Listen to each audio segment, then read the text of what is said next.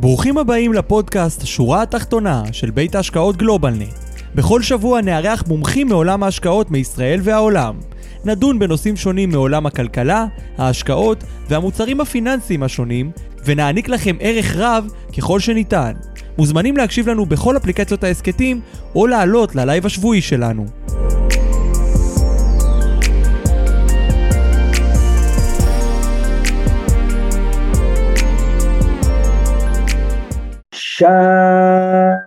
שלום לכולם וברוכים הבאים לשורה התחתונה, וובינר ההשקעות של גלובלנט. כיף גדול שאתם כאן איתנו לפרק מספר 132. ברוכים הבאים. השבוע יש לנו פרק מאוד מאוד מעניין. אנחנו הולכים לדבר על ההבדל בין תכנון פיננסי לתכנון השקעות. אמ, בעצם תכנון השקעות, ניהול נכסים, איתנו היום אה, דן דוברי, מייסד אה, גלובלנט, אה, שהולך להציג ככה קצת מאיך הוא רואה את העולם הזה, כי אנחנו מתייעצים, עובדים עם כל מיני אנשי מקצוע, חלק מהם נותנים לנו ייעוץ השקעות, חלק מהם אולי ייעוץ פיננסי, תכנון אלוקציית נכסים, לעומת זאתי תכנון פיננסי, תכנון פנסיוני, אז מה בדיוק ההבדל בעולם הזה אה, ומה אנחנו צריכים? אה, אז כל זה היום אה, יהיה לנו יחד עם דני.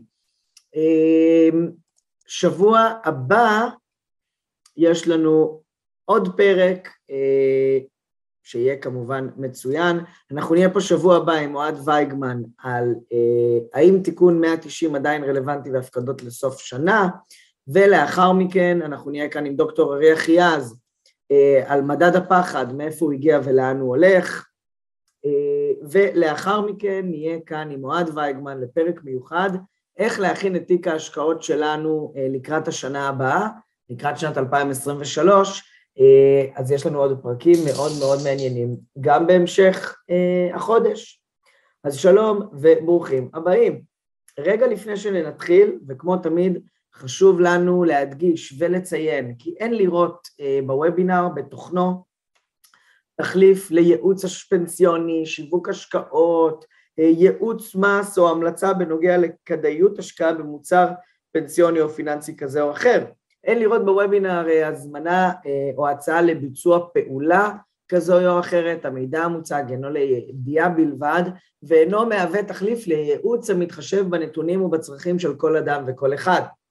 בשביל זה אנחנו מזמינים אתכם, כמו בכל שבוע, להיוועץ עם איש מקצוע מטעם גלובלנט או איש מקצוע שאתם אה, סומכים עליו, ולקבל אה, אה, את העזרה אה, בבחירת המסלול שנכון עבורכם.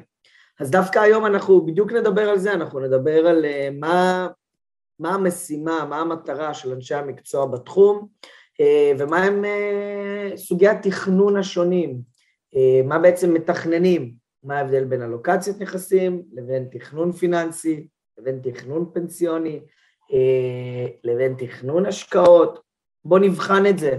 אה, אז זה אנחנו נהיה היום.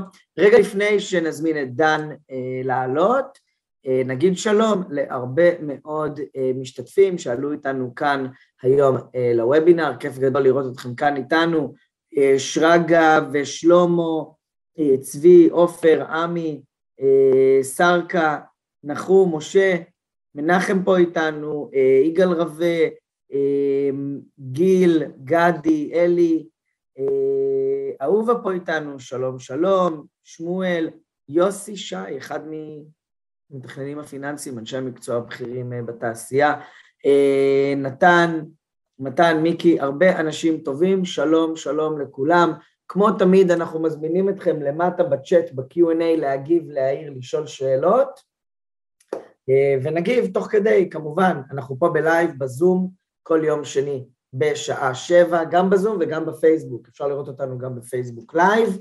אה, אז אה, דני, בוא תעלה אלינו. איפה דני? הנה. שלום. שלום, שלום.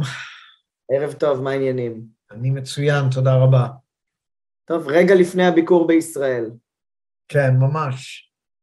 נכון, יפה. יום רביעי אני uh, מגיע, ל... ביום רביעי אני יוצא מכאן בערב, וביום חמישי בבוקר נוחת בארץ. ואנחנו מתרגשים מאוד uh, לקראת הגעתך. מי שלא יודע מהצופים, דן uh, גר באנגליה כבר שנתיים, כן, שנתיים, השלמתי כבר שנתיים, והתחלתי את השנה השלישית. יפה. אה, דן אה, ייסד את, אה, גם כן את גלובלנט לפני עשר שנים, ייסד גם כן את איגוד המתכננים הפיננסיים בישראל לפני בערך 15 שנה, ככה שהשיח היום על המקום של איש המקצוע המתכנן הפיננסי, אין איש מקצוע יותר מעניין מדן לדבר איתו על הנושא הזה. מעבר לזה, דן זכה גם כן לאחרונה כאחד ממאה המשפיעים בעולם הכלכלי אה, בתחום התכנון הפיננסי, נכון? למשפחות, זה זאת אומרת, על זה נבחנת בפרס. כן, אה, הם בעצם העניקו לי את הפרס על עבודה שעשיתי בתחום של Cross Border Advice, אה, שזה כאילו בעצם איך נותנים, מה עושים, שלמעשה נותנים ייעוץ שאתה חוצה את הגבול של המדינה של עצמך. עכשיו, זה יכול להיות בגלל שאתה בעצמך עברת מקום, זאת אומרת, אנשים כל הזמן נעים, אה, מתברר לפי הנתוני אה, משרד אה, ה-United Nations, יש 300 מיליון אנשים שעונים להגדרה שנקרא אקספאט. אקספאט זה בעצם בן אדם שגר במדינה שלו, לא מדינת המקור שלו, מדינה שבו יש לו אזרחות. זה 300 מיליון איש, ותוסיף על זה את כל האנשים שזזים בעולם, בגלל עסקים, יש להם חברות, אה, או סתם משקיעים, אתה יודע, יש לי המון חברים, אני מניח שהרבה מהאנשים שמקשיבים עכשיו אה, ביצעו השקעות בכל מיני מדינות ברחבי העולם, יכול להיות יזמות, בנייה, נכס, נכסים מניבים וכולי, והם בעצם נחשפים לעולם הזה שנקרא קרוס בורדר, לא תמיד משקיעים את כל המחשבה אה, סביב הנושא הזה של אה, מה המשמעות של הצעד שהם לקחו. אני דרך אגב מאוד בעד, שלא תבין, אה, כל הנושא של השקעות בחוץ לארץ זה חלק ממדיניות פיזור, רק צריכים להבין מה השלכות המס, מה ההשלכות המשפטיות, מה קורה שמסתבך העניין, איך אתה בכלל מגן על עצמך, מה קורה אם חס וחלילה אתה הולך לעולמך. אני אספר לך רק סיפור שהיה לי אה, פגישה עם אה, משפחה מאוד מעניינת.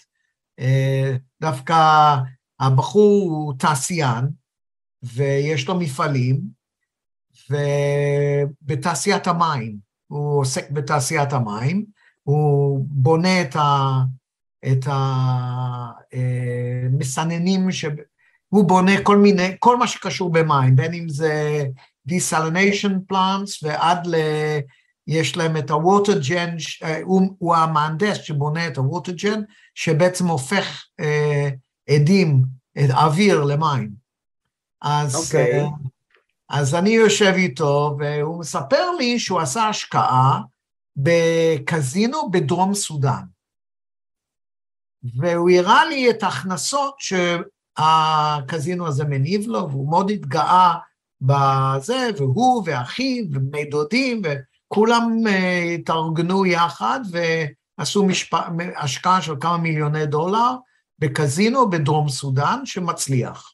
דרום סודאן יש שם אה, מלח... מלחמת אזרחים או... היה, היה, היה, היה, סודאן היה פעם מדינה אחת, דרום סודאן נפרד מ... אה, דרך אגב, דרום סודאן יש לה מערכת יחסים מאוד טובה עם ישראל, לעומת סודאן, שפחות טוב.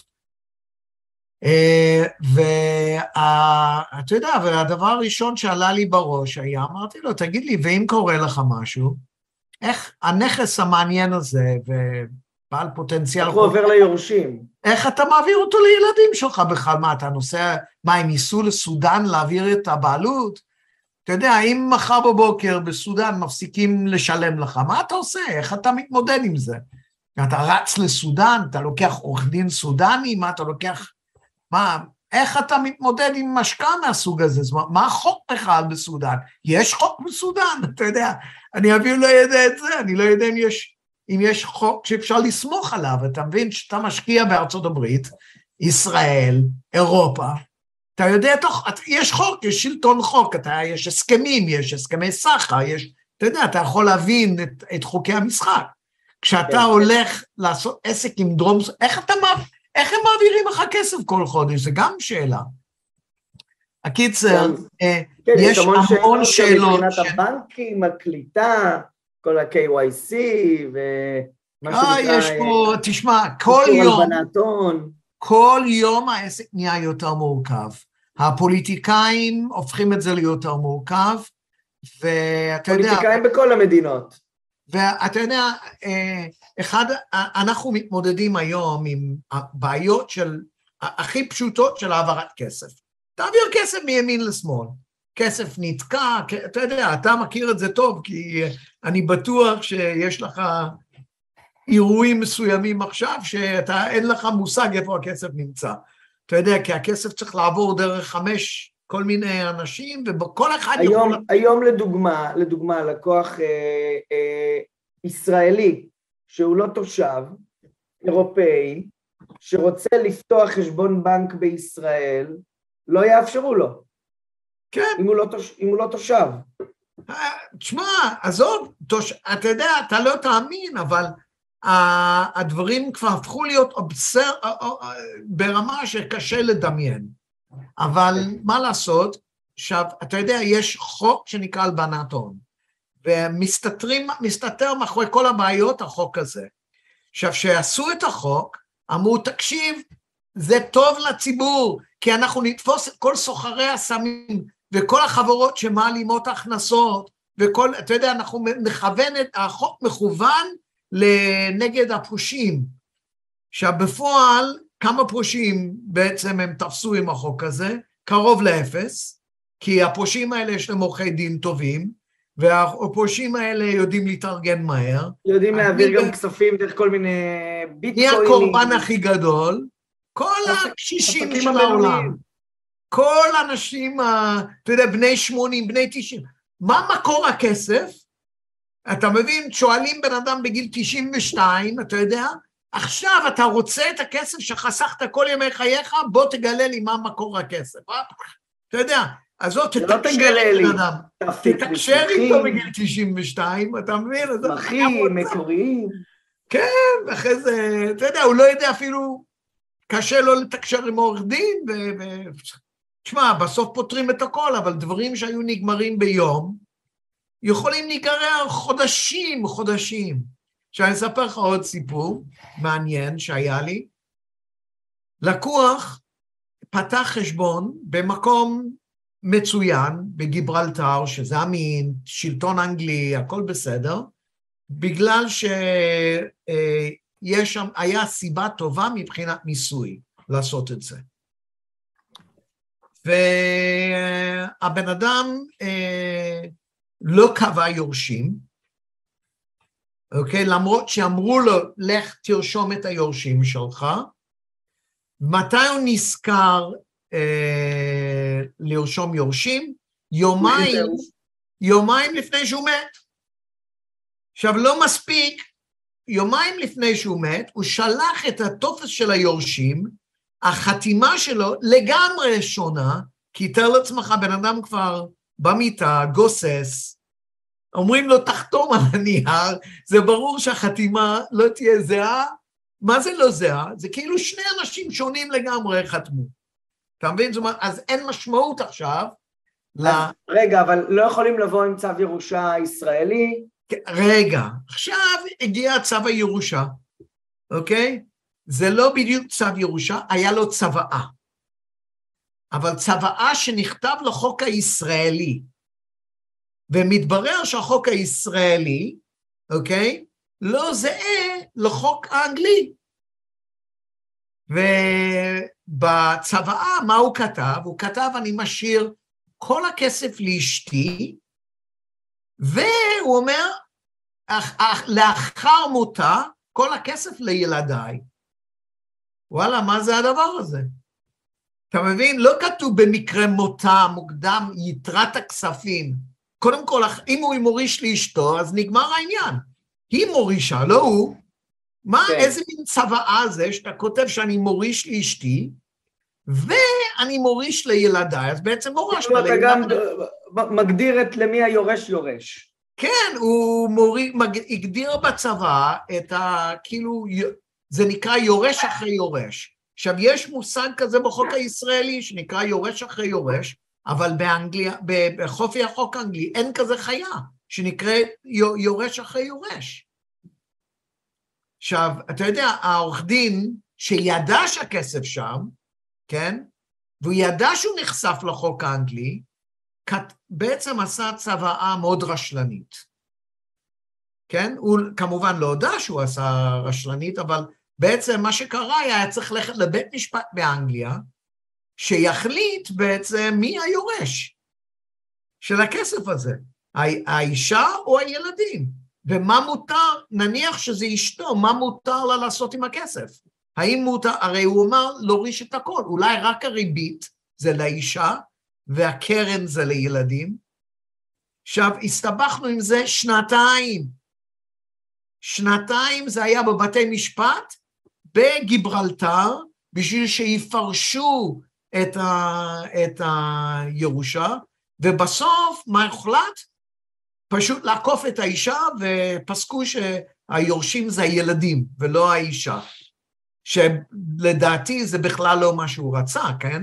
למזלה, היה לה מספיק כסף גם ממקורות אחרים. זאת אומרת, הכסף שהיה בגיברלטר לא היה אה, כל הכסף של המשפחה, אז לא נפגע איכות החיים שלה או משהו כזה, אבל אתה יודע, זה יכול להיות, וזה רק מראה לך את כמות הבעיות שיש כאשר אתה מתחיל לעשות דברים ולא משקיע מחשבה עמוקה, מה צריך, זאת אומרת, איך, איך עושים את זה. עכשיו, עוד דבר אחד, ופה באמת, אה, אה, כשאנחנו מדברים על תכנון פיננסי, אז התפקיד של המתכנן הפיננסי, אני, אתה יודע, הייתי בין המייסדים של עולם התכנון הפיננסי בארץ. אפשר לומר שזה הגיע לארץ בגלל שאני נחשפתי לזה באופן, באופן אישי, שהייתי בארצות הברית לפני, ב-1994, משהו כזה, נחשפתי לעולם הזה, והצלחתי לסחוף כמה אנשים אחריי, כאילו הבאתי את דוקטור בועז ברק, שהיה הדירקטור אצלנו, הצלחתי להלהיב את המנכ"ל של, של כלל היום, אה, אה, יורם נווה, שהוא היה בין הקבוצה הזאת של המייסדים, ובני גאון, היה קבוצה שהצלחתי, מה שנקרא, לשכנע אותם שזה העתיד, שזה מחר, והמתכנן הפיננסי הוא לא עוסק במוצרים, הוא עוסק במשפחה. ולכן ברגע שאתה ממצא, ממפה את הנכסים ואת ההתחייבויות של המשפחה, בונה לאסטרטגיה, אתה מתחיל לנתח את כל הבעיות שיכולות לקרות, כמו איך אתה מעביר כסף מסודאן לישראל, איך אתה מעביר את זה לילדים, אה, הרי הוא לא התייעץ איתי אם כן או לא להשקיע בסודאן, כן? זה לא כן. התייעץ איתי, הוא כבר, כשאני הגעתי הוא כבר היה שם. עכשיו השאלה מה עושים הלאה. זאת אומרת, איך, איך מטפלים בכל, ה, בכל הנושא הזה. וזה, כן, אין ספק, מדובר בנושאים מרתקים, בעלי חשיבות מטורפת למשפחות. אתה יודע, כי עם כל הרצון הטוב, עזוב כרגע, אתה יודע, כל הבעיות המשפטיות, ו- ואני בטוח שחלק גם מהצופים התמודדו עם רכישה של דירות, שאחרי זה כן נרשמו כחוק, לא, כן היו בסדר, לא היו בסדר, אתה יודע, אתה יכול לאבד את כל הרכוש שלך עם ה... גם במדינה מתוקנת כמו אנגליה, אם אתה לא רושם אותו כמו שצריך. ואם יש לך עסק עם בן אדם שהוא לא ברמת האמינות הכי גבוהה בעולם. Mm. אבל התפקיד של המתכנן הוא להביט על המשפחה, להבין את כל ההשלכות, כל ההשלכות של uh, הטיפול במשפחה הזו, במטרה להוביל אותה לחיות את החיים שהם רוצים לחיות. ו... אז כן. התחלנו דווקא באמת עם העניין הזה של קרוס בורדר. אה, שזה איזשהו סוג של תת-התמחות בתכנון פיננסי, לדעת לתכנן ולהתייחס, מה שנקרא, לחוק מיסוי, לא רק במדינה אחת. נכון. זה לא תמיד רק למשפחות עושר, הרבה פעמים אנחנו רואים אפילו זוג צעירים שלדוגמה עבד כמה שנים בחוץ לארץ ופתאום צבר פנסיה במדינה אחרת. לא רק פנסיה, צבר דירות, נכסים, אתה יודע, קנה לעצמו דירה, חי בתוכו, עכשיו הוא עזב את, אה, נניח, ארה"ב, הגיע לישראל, השאיר את הדירה, השאיר זכויות, ביטוח לאומי, אם הוא חי עשר שנים בארצות הברית, יש לו כבר זכויות בביטוח לאומי, שם זה נקרא social security, יש לו אולי תוכניות פנסיה, שאי אפשר להביא, אני לא מגיד אי אפשר, אבל קשה מאוד להוציא אותם אה, מארצות הברית בלי לשלם מיסוי מלא. גם פנסיה בישראל, גם מישהו שיורד פתאום מהארץ. נכון, אותו דבר, כן.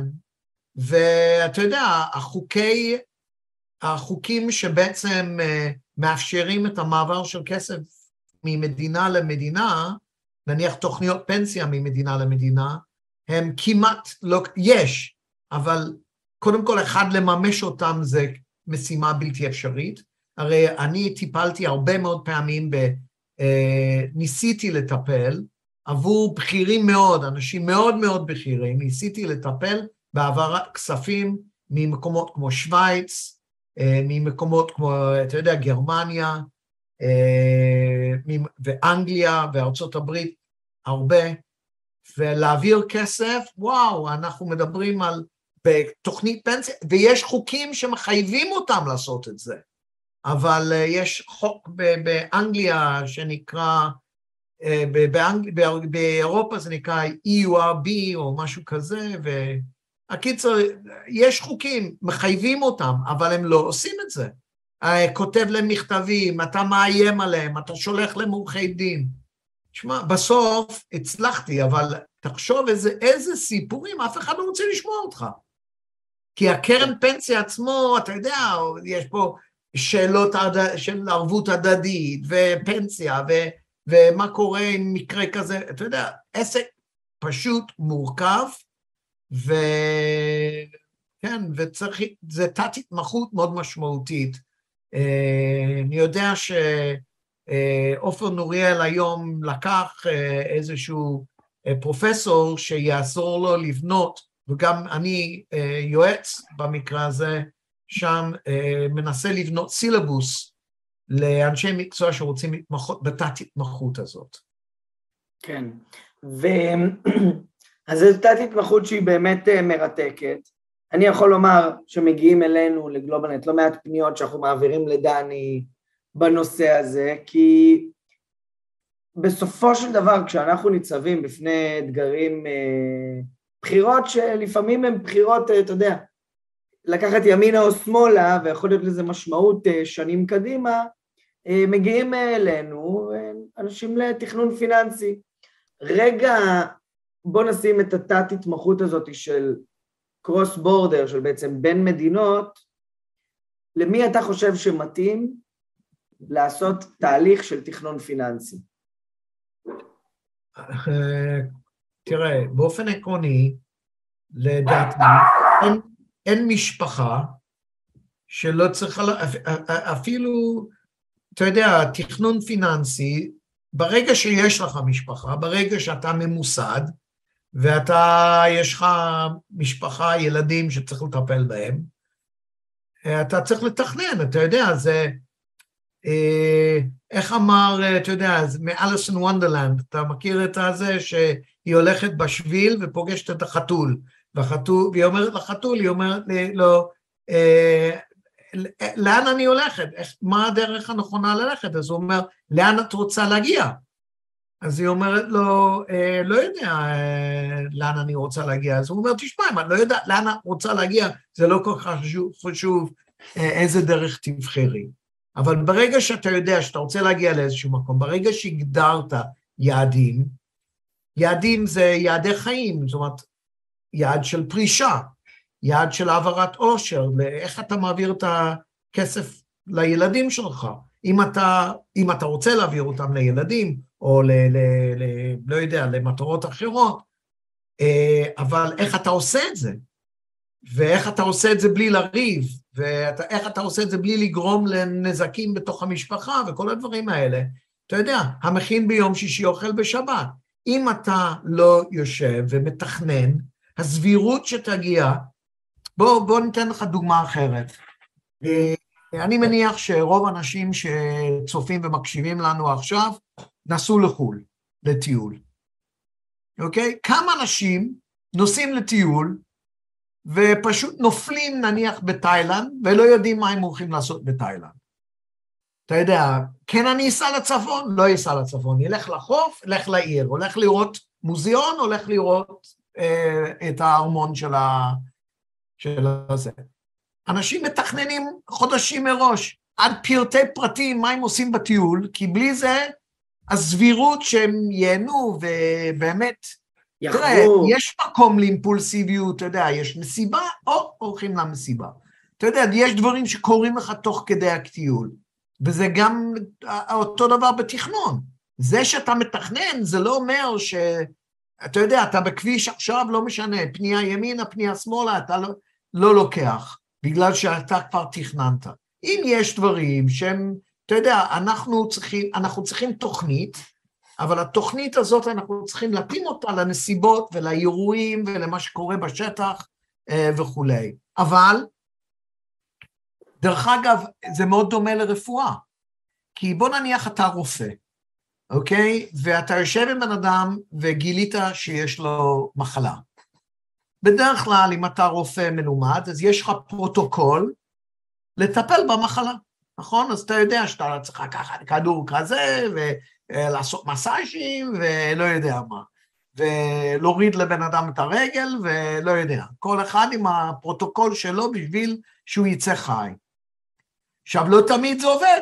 לא תמיד הטבע הולכת עם התרופות, או כן. עם הטיפול, ואז צריך להתיישר תוך כדי התהליך לשנות אסטרטגיות, לחשוב מחוץ לקופסה. יש הרבה דברים שצריך לקרות. בהרבה מאוד מקרים זה מציל את האנשים. הכל בנוי אבל ממתודת עבודה. הכל בנוי מזה שיש תוכנית. אתה יודע, מה, אתה חולה בסרטן, עכשיו אני אטפל ב... אני לא יודע, קח כדור אקמול ונראה מה יהיה. זה לא יכול לעבוד. זאת אומרת, אתה, תכנון פיננסי הוא מאוד משמעותי לכל משפחה, כן? בכל אחד ברמה שלו, ואם הוא רוצה לחיות את החיים שהוא רוצה לחיות. אני תמיד אומר שאני יושב עם, אתה יודע, הרי התהליך הראשון בתכנון פיננסי, לשבת עם המשפחה ולהבין מה הם רוצים. איזה סוג של חיים הם רוצים. כשאתה מדבר עם משפחה, ואני דיברתי עם מאות, אולי אלפי משפחות במהלך הקריירה של 40 ו... עוד מעט 43 שנים, אז אה, אני, כשאני שואל את השאלה הזאת, מה אתה רוצה להשיג בחיים, איזה סוג של חיים אתה רוצה לחיות, אף אחד לא אמר לי 6 אחוז תשואה. זאת אומרת, אנשים מדברים על החיים שלהם, על בני הזוג שלהם שהם דואגים להם, על הילדים שהם דואגים, על ילדים שיש להם בעיות. אתה יודע, אתה נכנס לתוך משפחה תמיד, יש אתגרים, יש אנשים שחלו במהלך השנים, יש אנשים שיש להם אתגרים, אתה יודע, נולדו עם אתגרים, עם פיגור, עם, אתה יודע, כל מיני, יש ילדים חכמים וילדים פזרנים, ילדים אחראים וילדים חסרי אחריות, היום, אתה יודע, במשפחות הטובות, הרבה בעיות סמים במשפחה. ואז, אתה יודע, אתה שואל את עצמך, רגע, אם יש לי מיליון שקל, ואני הולך להוריש חצי מיליון שקל לילד שהוא קרוב לנרקומן, נניח, אז מה עושים? איך, איך מטפלים בעניין הזה? איך מוודאים שזה ילך לטובתו? אני, הוא ילד שלי, אני אוהב אותו, אני רוצה לעזור לו, אבל לתת לו חצי... אבל הוא הולך לשרוף את הכסף, הוא הולך... הוא... בדיוק, זה, אתה יודע, זה חוסר אחריות להוריש לי ילד את הכסף, אתה יודע שהוא לא יודע לטפל בעצמו. אתה מבין? ומה יקרה אם הוא ידע לטפל בעצמו ברגע שאני כותב את הצבא, אבל כשהצבא מתממשת בעוד עשר שנים, חמש עשרה שנים, שלושים שנים, אז הילד גם חולה, נניח, אוקיי? וכבר לא יכול לקבל החלטות כלכליות, ופתאום יש אפוטרופוסים ויש יועצים ויש... אז מה עושים במקרה כזה? איך, איך מתכננים לזה? מה? איך מתכוננים לאירועים כאלה? תראה, קודם כל, אה, בוא אני, אני אתן לך, אני אשרטט לך את, ה, את המתודה. ואז כשאתה נמצא בתוך המתודה, אתה בעצם יושב וחושף את כל הבעיות שיכולות להיות. אז קודם כל המפתח, כמו שאמרתי, זה להתחיל להבין את המשפחה.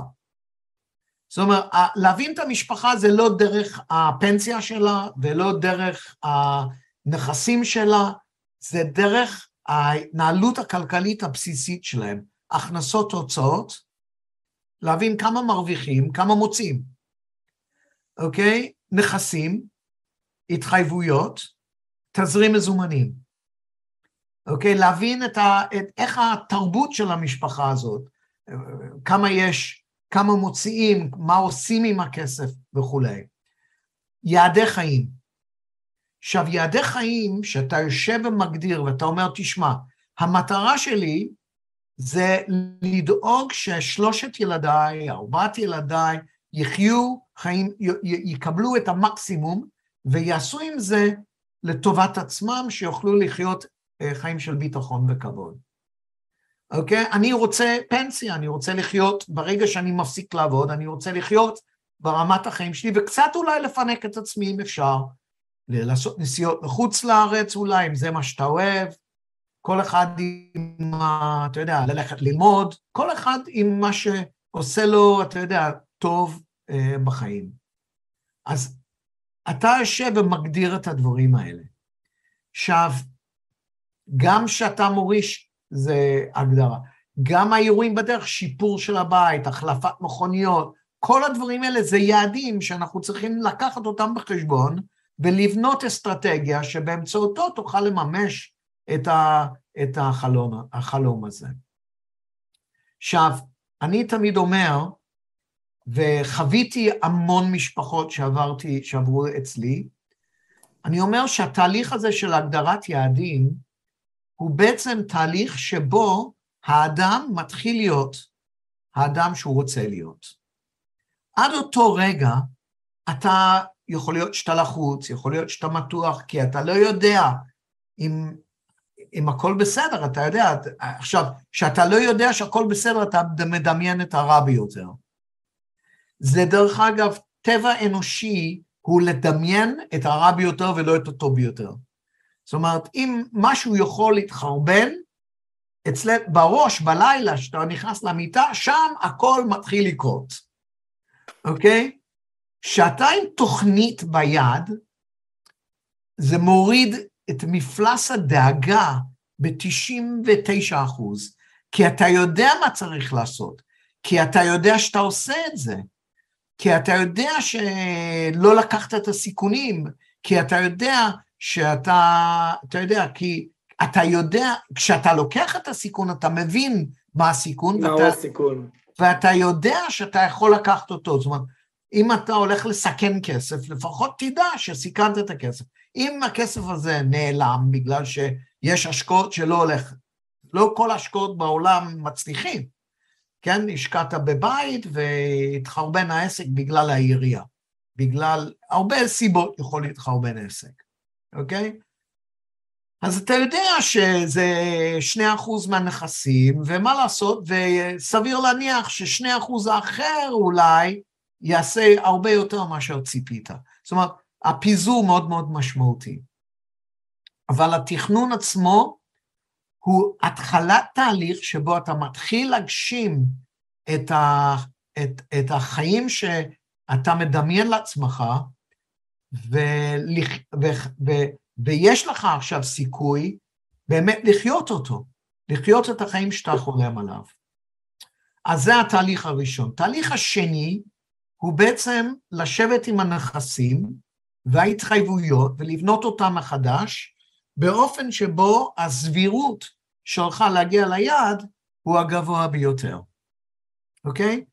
אתה גם מתחיל להבין, אחרי זה אתה רוצה להבין את, ה, את הניתוח של הסיכונים שבו אתה אה, נחשף אליהם. אנשים חושבים שסיכונים זה רק סיכוני השקעות או סיכונים כלכליים וכאלה. יש כל כך הרבה סיכונים, סיכוני מס, סיכוני, סיכונים משפטיים, איך אתה מעביר את הנכסים אם משהו לא יסתדר ו- ו- וכולי.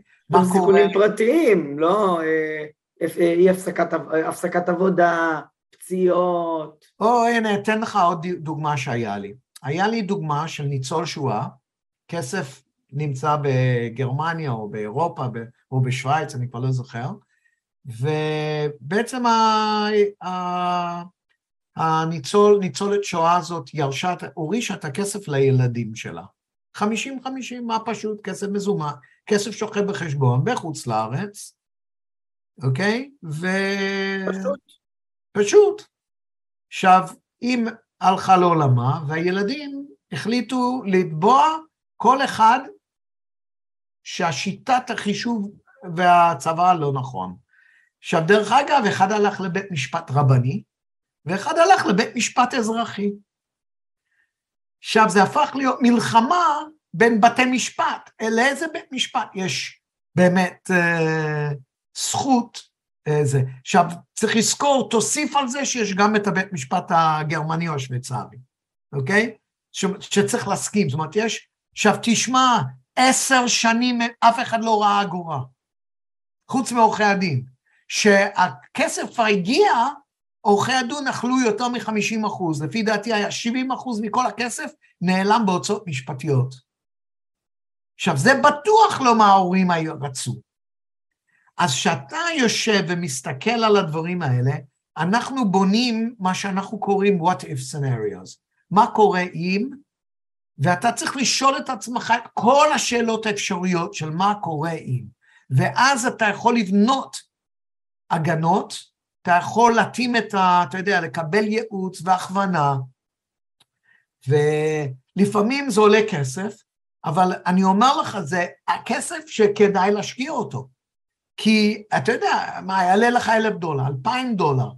הנה, הילדים איבדו מאות אלפי דולר לעורכי הדין ולבתי המשפט ולאגרות ולכל הדברים האלה, בגלל שהם uh, ילדים... בטמטום. מה? בטמטום. טמטום, תשמע, תלך, תעשה, אני ממליץ לכל אחד לקחת את היום, פעם אחת בחיים, פשוט להתיישב בבית משפט ולהקשיב ל... אתה יודע, דיני משפחה ודברים כאלה, וואו, אתה תקבל אלה מה הולך שם. כן. אנשים, אתה לא מאמין, אתה לא מאמין מה אנשים עושים. אתה יודע, אנשים משכילים. אתה יודע, שמונעים על ידי אמוציות, מונעים על ידי סגירת חשבונות בכלל על דברים לא קשורים, אולי אפילו על דברים דמיוניים. דמיוניים, דברים שלא קרו בכלל.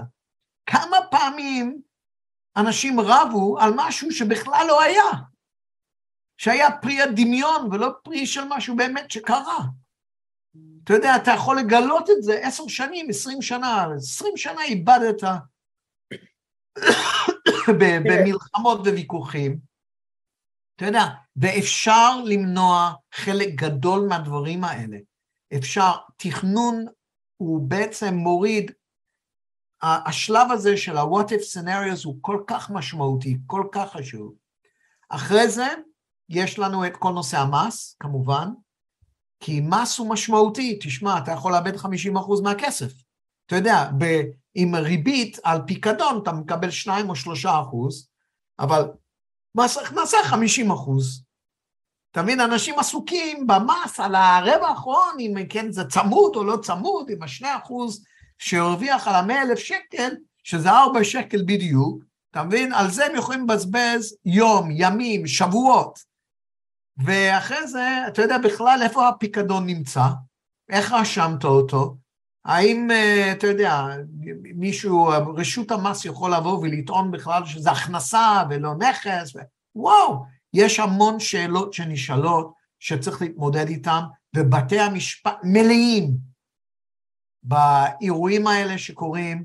זאת אומרת, אפשר לומר שאם אתה מצליח לעבור את החיים בלי להתמודד עם הבעיות האלה, פעם אחת במהלך החיים או אחרי, או שהילדים יתמודדו עם זה, הצלחת לרוץ בגשם בלי להתרטב. הבעיות הן רבות, הדמיון הוא פרוע, והתכנון טוב של בן אדם שנאמן לך, הבעיה, האתגר האמיתי בתכנון זה למצוא מישהו שדואג לך.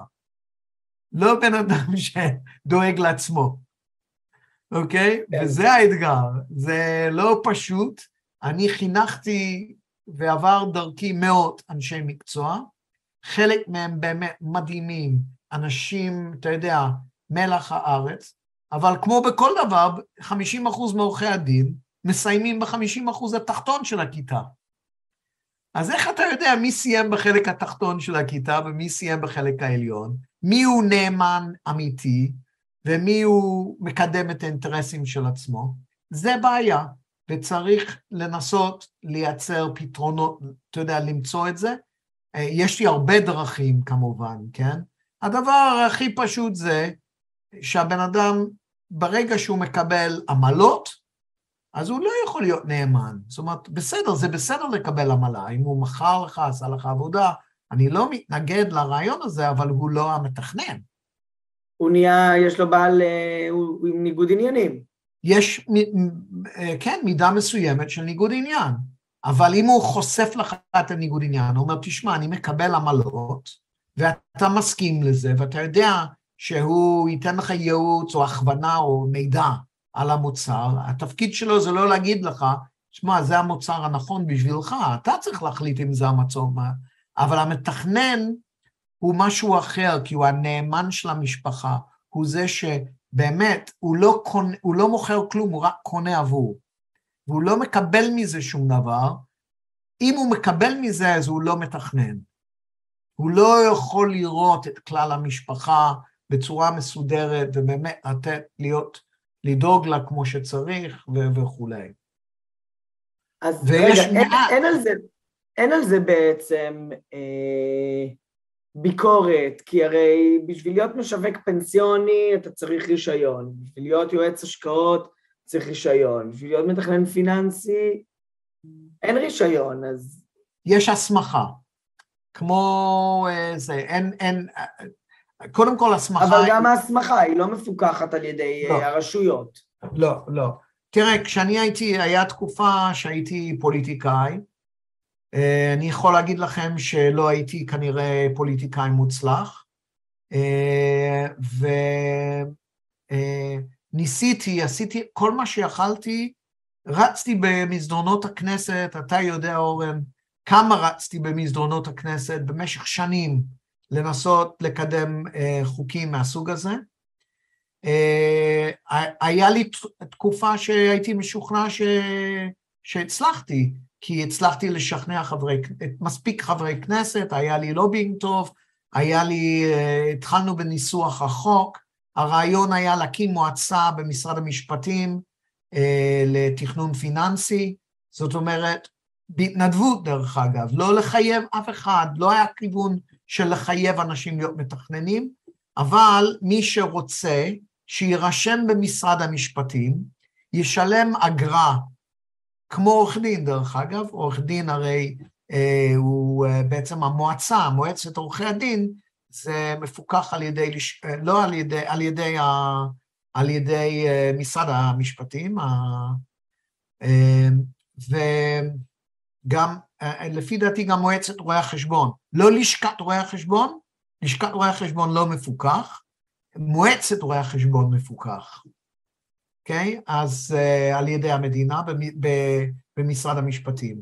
אז רציתי להקים מועצה למתכננים פיננסיים, uh, אז היה uh, פרופסור יוג'ין קנדל, אני לא יודע אם שמעתם עליו, היה אה, ממונה על, אה, אה, הוא היה ראש המטה הכלכלי במשרד ראש הממשלה.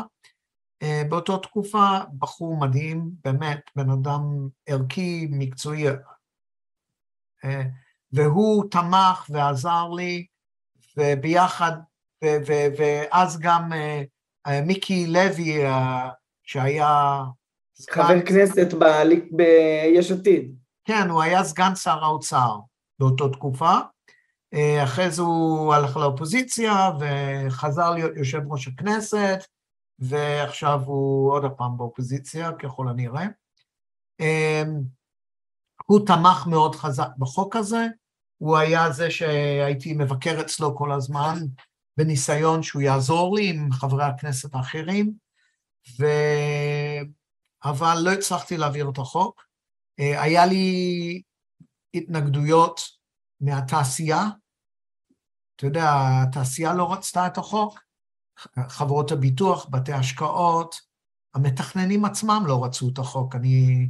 לא נעים לי... לא. רצו, לא רצו לה, שיהיה להם עוד... אה, כן, לא רצו את החוק, לא רצו את החוק. זאת אומרת, אני יודע, הייתי לבד, זאת אומרת, היה...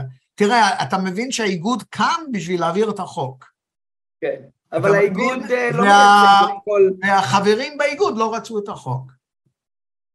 אז אה, כן, כן התמודדתי, למדתי, עשו לי בית ספר בפוליטיקה, והבנתי שאתה יודע, לפעמים אתה כמו קצין בצבא, אתה רץ על הגבעה, כשאתה מגיע למעלה, אתה מסתכל אחורה, אין לך חיילים. אמ, אז עולם התכנון הוא עולם מורכב. זאת אומרת שבסופו של דבר מה שאתה מתאר פה הוא יותר ממתכנן פיננסי שפותח אקסל ובונה לך תוכנית, זה ממש יועץ שהולך איתך את מסע החיים. נכון. אה, לימדתי אה, באוניברסיטת חיפה בתואר שני, הייתי חלק אה, בתואר של הגרנטולוג הפיננסי, יש צוות ממש מפואר של אנשי מקצוע מהשורה הראשונה, באמת אנשים מדהימים שלמדו את זה, והיה לי זכות גם להיות מורה שם. והפרופסור שלי, איזי דורון, ישראל דורון, חבר יקר וגם איש אקדמיה מדהים, עורך דין דרך אגב במקצוע בכלל, הוא כלכלן, והוא אמר לי את המשפט הבא, הוא אמר לי, דני, מתכנן פיננסי הקלאסי, אוקיי? האמיתי, הוא העובד הסוציאלי של העולם הפיננסי. הוא בעצם זה, כי מתכנן פיננסי אמיתי, הוא לא מייעץ. הוא זה מקצוע אמפתי, לא מקצוע סימפטי, הוא לא מבין את הלקוח. מתכנן פיננסי הופך להיות הלקוח. אתה, על מנת באמת להיות בטופ של המקצוע הזה, אתה צריך ללמוד לחיות את החיים של הלקוח שלך. זה לא שאתה מבין את ה... אתה יודע, שהוא מגדיר את יעדי החיים, אתה אומר, או, עכשיו אני מבין. אתה בעצם צריך להיכנס לנעליים שלו, לכאוב, את הכאבים שלו, לשמוח מההישגים שלו, אתה בעצם באותו רגע הפכת להיות הוא. ואז התפקיד שלך זה לבנות אסטרטגיה שהיית בונה לעצמך. לו היית במקומו. וזה כן. המתכנן הפיננסי הקלאסי האמיתי, מה שצריך להיות, ואני בטוח שיש הרבה כאלה כבר היום, אני בטוח שבאיזשהו שלב ימסדו את זה, הרי פיקוח זה לא בהכרח כזה דבר מדהים, זה לא שאני, אתה יודע, רציתי את הפיקוח כי אני מאמין שחייבים פיקוח על מנת להיות טוב. אני רק רציתי שהלקוח ידע מי נאמן לו ומי לא נאמן לו, זה הכל, ובהתנדבות. לא רציתי לחייב אף אחד להיות במועצה. אמרתי, מי שמתנדב להיות במועצה, הוא שולח מסר ללקוחות שלו ואומר, זה אני. אתה רואה, אתה יכול עכשיו לבדל בין אלה שמספרים לך סיפורים לבין אלה שהתחייבו משפטית ומוכנים ומחויבים עכשיו על פי חוק לנהוג ביושר, בנאמנות מוחלטת כלפיך. אבל כמו שאמרתי, אל תחשוב, זה, זה לא רק הציבור, זה לא רק התעשייה, גם חברי הכנסת כל הזמן מתחלפים, השלטון מתחלף, כל כך קשה להעביר חוק נורמלי כרגע במציאות שאנחנו חיים בו במדינת ישראל, ובו טובת הציבור בנושא הזה הוא לא הדבר שהכי בהול בעיני החברי כנסת. אתה מבין? כן. אה, כרגע יש כל כך הרבה אתגרים, אתה יודע, אפילו בהגדרה מה זה. שלטון חוק. אתה יודע, אתה שואל עשר אנשים במדינת ישראל מה המשמעות של המילה שלטון החוק. מקבל ואתה שונות. עשר תשובות שונות, כן. אנשים, אתה יודע, הצליחו לערער את הביטחון שלנו בכלל ביסודות, אתה יודע, כשאני הייתי בגילך, לפחות דבר אחד, אתה יודע, כולם האמינו בערכים. הערכים היו מוחלטים, אתה יודע, ערך של למידה, של השכלה. היום גם זה מערערים עליו. אוניברסיטה שווה משהו? אתה מבין? אפשר ללמוד הכל באינטרנט. אתה יודע, יש המון שאלות שבעצם אנחנו נמצאים בתהליך אבולוציוני של, של uh, האנושות, uh, של כל הערכים שלנו, ובעצם זה מייצר הזדמנות גם לנוכלים להגיע, ואני מדבר פה ברמה הפוליטית. כי כשאף אחד, ששום דבר לא ברור, הכל יכול לקרות. יכול לקרות אנשים טובים כמו צ'רצ'יל, ויכול לקרות אנשים נוראים כמו אה, צ'יימברלן, נניח, לצורך העניין, היטלר, חס וחלילה, כן? אבל גם היטלר הצליח להתרומם לשלטון בעולם דמוקרטי. הוא נבחר על ידי העם, אז זה טוב.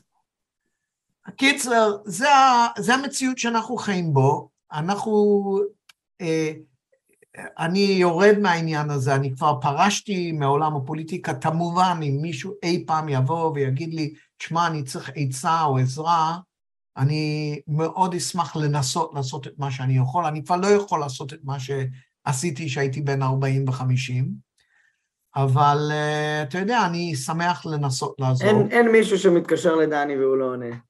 נכון, באמת. דרך אגב, הכי מצחיק הוא, ואני אספר לכם, לפני 40 שנה נתתי ייעוץ בבית אבות, ונרשמתי כסוכן ב... לא יודע מה, ב... לא יודע אפילו למה, כי לא הייתי הסוכן אף פעם, אבל רשמו אותי בכלל, לא בכלל, בפניקס, רשמו אותי כסוכן. עכשיו, לפני 30 שנה כבר אה, אני לא טיפלתי באותו לקוח, העביר את התיק למישהו אחר. הלקוח אבל- זה בעצם איזשהו, זאת אומרת, הרבה תיקים. כן, זה כל המטפלות של הסיעודיים, מיליונים, תקשיב, מיליונים. והשם שלי מופיע שם בפניקס עד היום, התקשרתי אליהם, תוריד את השם שלי, אני לא מקבל על זה כמובן כלום, 30 שנה, אגורה לא קיבלתי, אבל השם שלי מופיע בפניקס. עכשיו, מה זה אומר? אם, אם איזה זקנה בת 60 רוצה לקבל 4,000 שקל, אומרים לה, תשמעי, תתקשרי לדני. ואנשים מתקשרים אליי. טוב, לא התקשרו אליי. היום. בשנתיים האחרונות לא התקשרו אליי בערך. אולי, אולי פעם אחת. אבל אנשים מתקשרים אליי, ואנשים, אני אומר לך, קשי יום, אתה לא מבין, מטפלות סיעודיות, הפנסיה שלהם, כל הצבירה מסתכם ב-4,000 שקל, 6,000 שקל, אתה יודע, יש להם משכורות כאלה של 2,000 שקל ואלה, וגם לא משלמים כמו שצריך וכל מיני כאלה.